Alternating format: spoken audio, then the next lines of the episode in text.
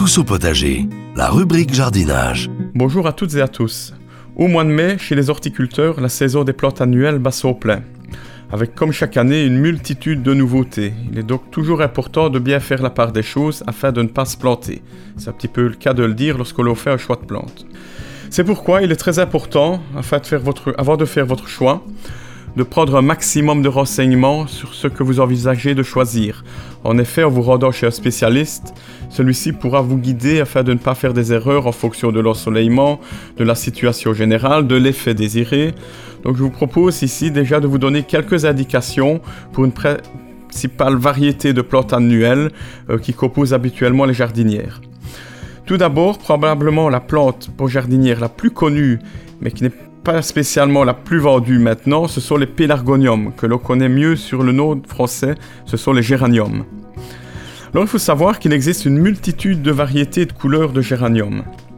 Tout d'abord, on peut les différencier par leur port. Il en existe des droits, à fleurs simples, à fleurs doubles. On retrouve d'ailleurs également de plus en plus de géraniums droits aux fleurs bicolores ou tricolores, très décoratives. Ils reviennent d'ailleurs vraiment fort à la mode ces dernières années. Plus connu et plus répandu, ce sont les géraniums pendants, que l'on appelle également le géranium lierre ou plus communément le roi des balcons.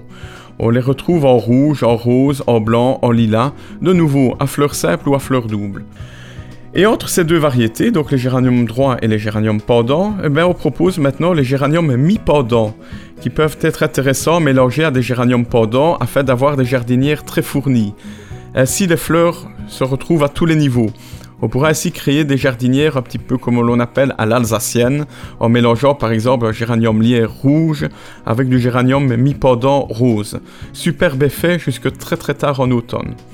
Du point de vue culture, les géraniums se plaisent au soleil ou à mi-ombre. À partir du moment où il y a déjà quelques heures de soleil sur la journée, ça leur suffit.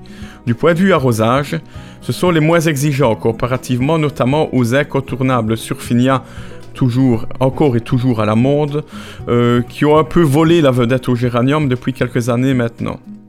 Pour ce qui est de l'entretien des géraniums, afin de prolonger la floraison au plus tard en automne et en arrière-saison, n'hésitez pas à couper régulièrement à raison d'au moins une fois la semaine les fleurs fanées en procédant de la sorte. Vous allez ainsi provoquer l'arrivée de nouveaux boutons floraux qui vont ainsi prolonger la floraison jusqu'au plus tard euh, de l'automne.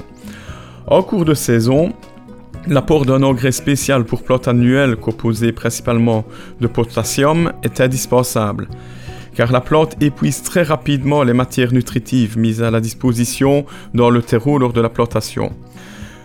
Justement, le terreau, c'est probablement un des points les plus importants. Utiliser un bon terreau de qualité, c'est très très important. C'est garanti que c'est la clé de la réussite pour obtenir des jardinières bien fleuries. Donc, c'est un point à ne vraiment pas euh, laisser euh, de côté.